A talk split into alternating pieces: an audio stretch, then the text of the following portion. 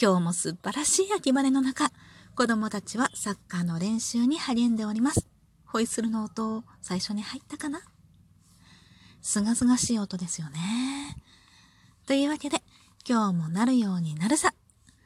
この番組は、アラフォー母ちゃんこと冬木玲が、日々思うこと、本の感想や朗読など、気ままに配信している雑多な番組です。今日もお題トーク挑戦してみたいと思います。今回のテーマは、墓まで持っていけなかった話。悩んだんですよね。墓まで持っていけなかった話。要は、まだ私生きてるんだけれども、墓まで持っていく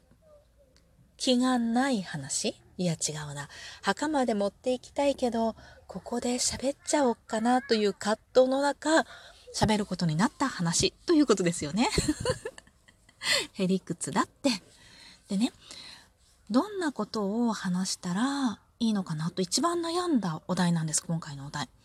墓まで持っていきたい話っていうのは、まあ黒歴史というか、いろいろなものがいっぱいあってね。それは、今の交友関係にはちょっと話せないなっていう過去の自分の恥ずかしい行いとかね。そういうものはいっぱいあるんですけれども、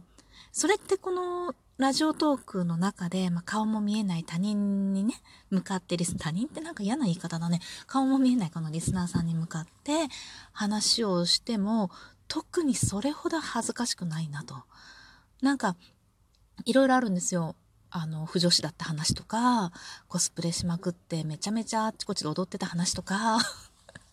言ってるとちょっと恥ずかしいけど、そういうのっていっぱいあるんだけれども、でも、今の、ちょっともうそれが想像できない私になってしまった後で知り合ったこういう関係の中で話すのは、出ましてね、そういうことに全無縁だった方たちの中で話すのは、ちょっと恥ずかしいし、できれば墓まで持っていきたいなって思うけれども、その他、それ以外の場所で話すと、大して墓まで持っていきたいほどの話ではないんですよね。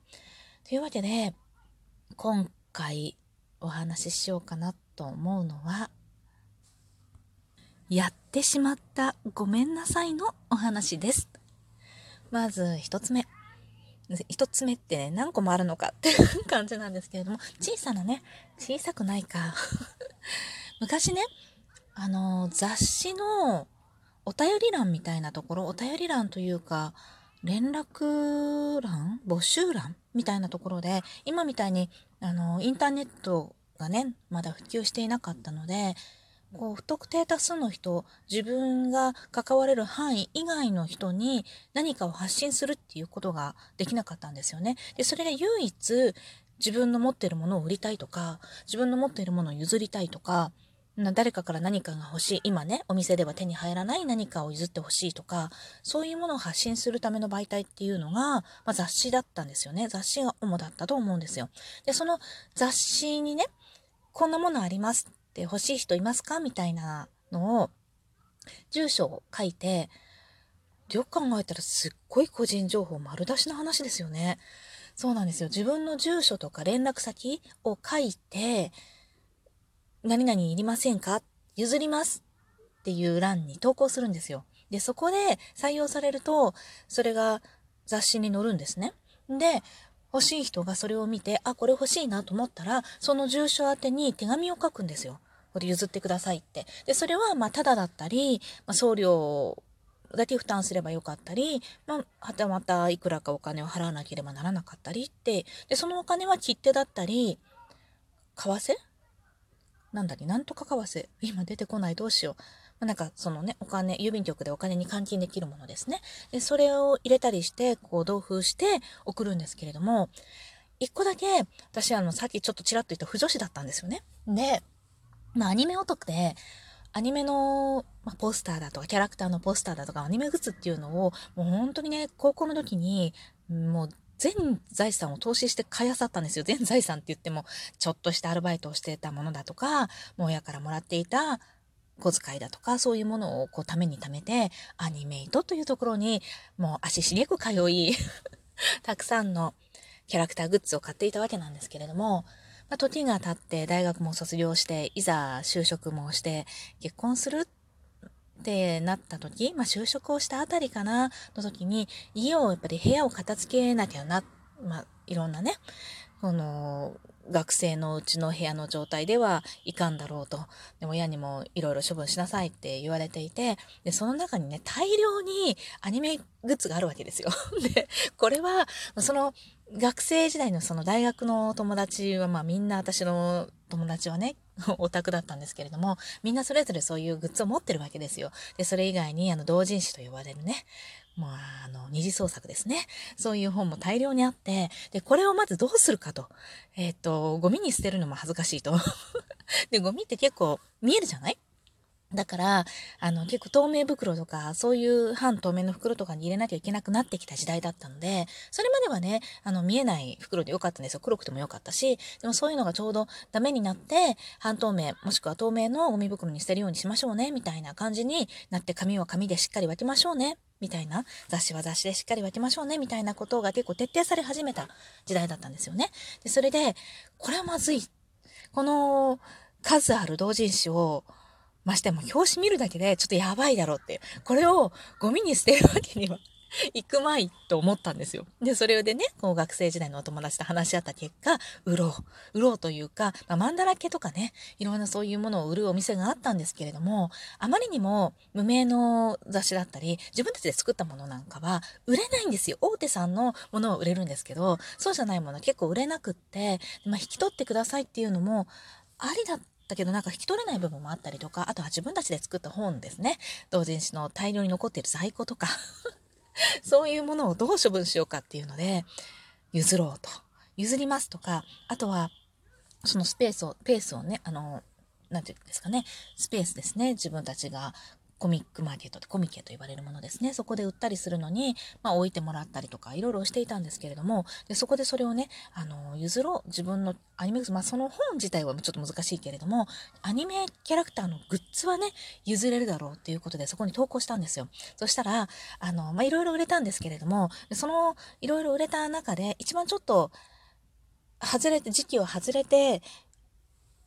譲ってくださいと来たものがあって、それはね、昔流行った悠々白書っていうね、東樫さんっていう漫画家さんが書いていらっしゃるね、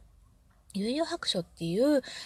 あのアニメのまあ、漫画だ、元は漫画だけれども、アニメのクラマっていうキャラクターの等身大ポスターだったんです。で、その等身大ポスターすっごいでかいんですよ。なんせ等身大ですから、一人の男の人の等身大ですからね。で、そのポスターを、まあ、譲ってくださいっていう人がいて、それを私は、あ、譲、それね、300円で譲るって言ったのかな多分送料だけでって言ったら、ちょっとその辺ちょっと定かじゃないんだけれども、で、それを譲りますって雑誌に載せて、それが載ったので、で、その後しばらくして、まあ、それを譲ってくださいっていう手紙が来て、その中に、まあ、必要分の切手が入ってるんですね。で、これどうやって譲るって思って、このまんま送るには、でかすぎるし、折るわけにはいかないし、丸めて筒状にしても結構な大きさがあるんですね。で、それをあ今から思えばね、そのまんま、あの、紙でこう、包装紙でコーティング、まあ、コーティングだって包んで、郵便局に持っていけば、遅れたんじゃないかなって思うんですけれども、なぜ郵便、封筒に入れる郵便っていうそういう感覚しかなかったので、これどうやって送ろうって悩んでる間にちょっと、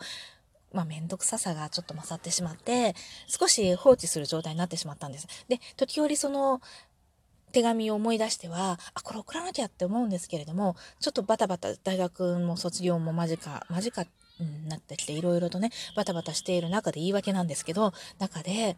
少しずつ先延ばしになっていき、それが気づいたら就職していて、あ、やばいって頭の中ではね、今でも実は思ってるんです。でももうその、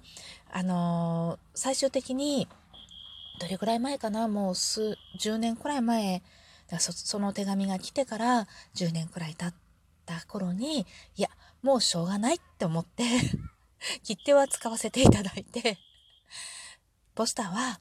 処分したんです。あの、資源ゴミとしてね。で、まあ、折ってしまえば、折って折りたたんで、普通に紙ゴミとして捨ててしまえば何もわからないのでで、それをね、とうとう送らずに、送料だったか、300円だったか、記憶は定かではないんですけれども、いただいたまま 送ってないんですよ。で、そういうのがあって、それが実はずっと今でも心に引っかかっていて、もうどこの誰さんだったかさっぱりわからないんですけれども、楽しみにしていただろうなって思うし、で、向こうももしかしたら送料だけかもしれないんですよ。で、大した額じゃないし、もしか300円だったとしても、なんか言いづらかった。新たに手紙を送って何かをその送ってくださいってやるのもやりづらかっただろうしなんかちょっとさりプチサリにあったような気分のまま過ごされたんじゃないかなって思うんですね。でそれをずっと心に病んでいてでそれはでもまあ日々の生活の中では実は忘れているんですけれども何か思い出すたんびにああやってしまったよなっていうね自分のあのー、以前にね、人に対するめんどくさいはしないって思った前の話なんですよ、これ。なんで、まあ、こういうこともあったなっていう感じでね。絶対人に対するめんどくささはね、めんどくさいはね、やらないでおこうって以前お話ししたおばあちゃんの件以外にもね、やっぱり人に対することはね、こう、いち早くその場でお返しをしようとね、ちゃんと用を済ませてしまおうと今でも思っているわけなんです。というわけで墓まで持っていこうと思っていた私のお話、こんな機会があったのでおしゃべりしました。喋ることによってね、何かが変わるかは分かりませんが、もしもしもし、私じゃんなんていう人がいないと思いますけれども、いましたら大変失礼をいたしました。